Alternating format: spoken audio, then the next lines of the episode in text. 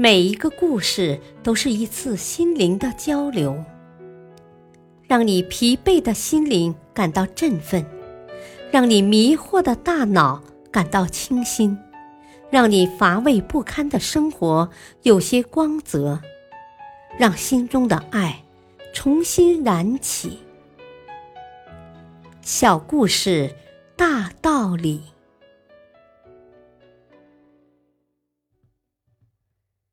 事业篇：不倒的木桶。十岁的杰瑞在他父亲开办的葡萄酒厂里干着看守橡木桶的简单工作。他是个勤劳的孩子，每天都会将一个个用抹布擦拭干净的橡木桶整齐的摆好。可是到了晚上，风就会把排列整齐的木桶吹得东倒西歪，使杰瑞一天的辛勤劳动化为乌有。于是他只好再次擦桶、摆桶。然而风仿佛是在故意为难他，无情地将桶再次吹倒。杰瑞看到这情景，委屈地哭了起来。父亲将他搂入怀中，说：“孩子，眼泪无法解决问题，征服困难只有靠我们自己想办法。”杰瑞不再哭泣，而是开动脑筋想起了办法。起初，他真的觉得束手无策，后来杰瑞发现。装了酒的橡木桶需要好几个大人才能被搬上卡车。如果橡木桶重了，不要说风，就是人都很难移动它们。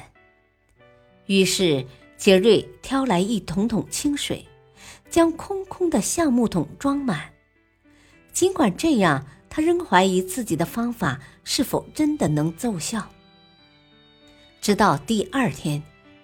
杰瑞看到了如卫兵一般整齐排列的橡木桶，在朝阳绽放出的晨辉中向他微笑时，才真正舒了一口气。木桶只有加重自己的重量，才能不被风吹倒。杰瑞在父亲怀里自豪地宣布着自己的发现。这次。父亲给了他一个赞许的吻。